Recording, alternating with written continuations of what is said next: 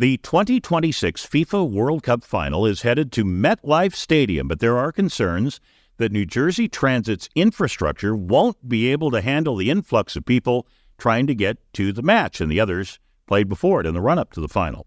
The transit system has two years to prepare, but they might not have the money to make any necessary upgrades. Let's take a look at this with Zoe Baldwin, Regional Plan Association New Jersey Director. She joins us on the record on WCBS. Zoe, good to talk with you again. What does New Jersey Transit need to do to be able to accommodate the tens of thousands of people heading to the games? Absolutely. There's a few things that we need to do. And the first is obviously planning. It seems like we have a couple of years, but it's going to go by in the blink of an eye.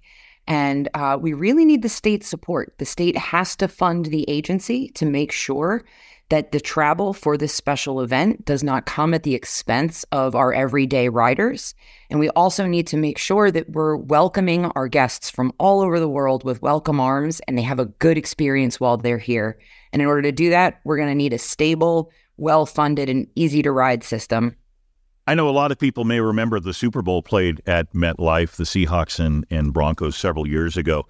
It was just a mess trying to get out of there on New Jersey Transit. And here we have an even bigger event, a series of games coming. Will New Jersey Transit be ready? Well, I think we all certainly hope so, right? Um, I think the specter of that Super Bowl um, snafu really looms large in the agency and in you know generally New Jersey's mind, and so I think um, they are absolutely trying to avoid it. But again, we're going to need to have kind of an all hands on deck by state planning effort to make sure that this thing goes well and uh, entices people to come back to the region. Okay, we talk about they need planning, they need to improve the infrastructure, but they need money to do all that. There's quite a funding crisis uh, going on right now. How might that throw a wrench in the plans to move all those people efficiently?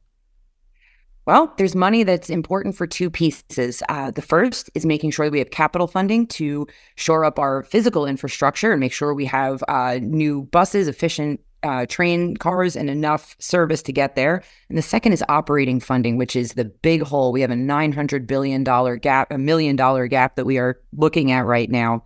And the state absolutely has to get this right. We are on the global stage and waiting even another day or let alone a year to fund that agency to make sure that we have enough bus drivers, train conductors, and staff in that office to make sure that system's running. We absolutely can't run that risk. New Jersey Transit's building a new ground level terminal at the Meadowlands station to ease the crowds in and out of MetLife Stadium.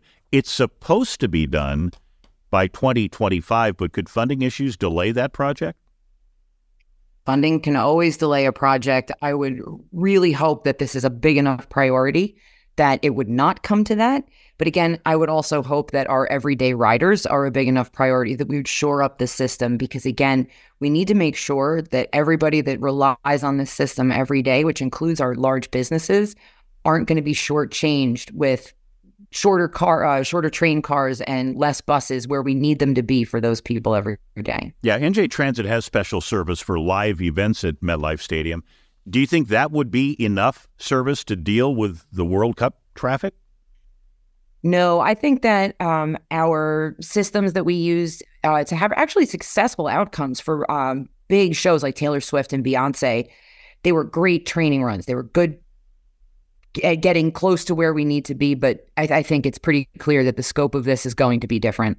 It's going to be much larger, and we need to get ready. All right, Zoe, thank you. Zoe Baldwin, Regional Plan Association, New Jersey Director.